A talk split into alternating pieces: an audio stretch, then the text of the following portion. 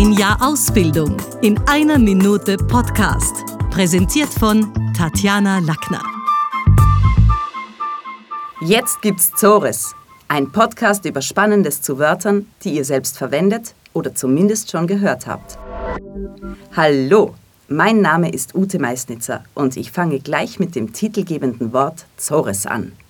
Zores kommt aus dem Jiddischen und bedeutet Sorgen. Laut Duden ist der Gebrauch besonders in Österreich verbreitet und wird synonym für Ärger, Gezänk und Wirrwarr verwendet. Friedrich Thorberg gibt uns in seiner Tante Jolesch einen Hinweis darauf, wie tief das Wort Zores in unseren Sprachgebrauch eingedrungen ist.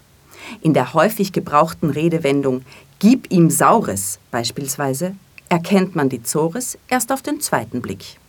Bevor ich nun Zores wegen einer Zeitüberschreitung bekomme, verabschiede ich mich mit einem Ausblick auf die nächste Folge.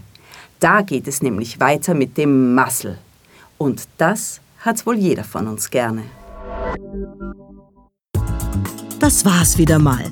Besuchen Sie uns doch auf Facebook, LinkedIn, Xing, Instagram, YouTube und Clubhouse oder auf sprechen.com.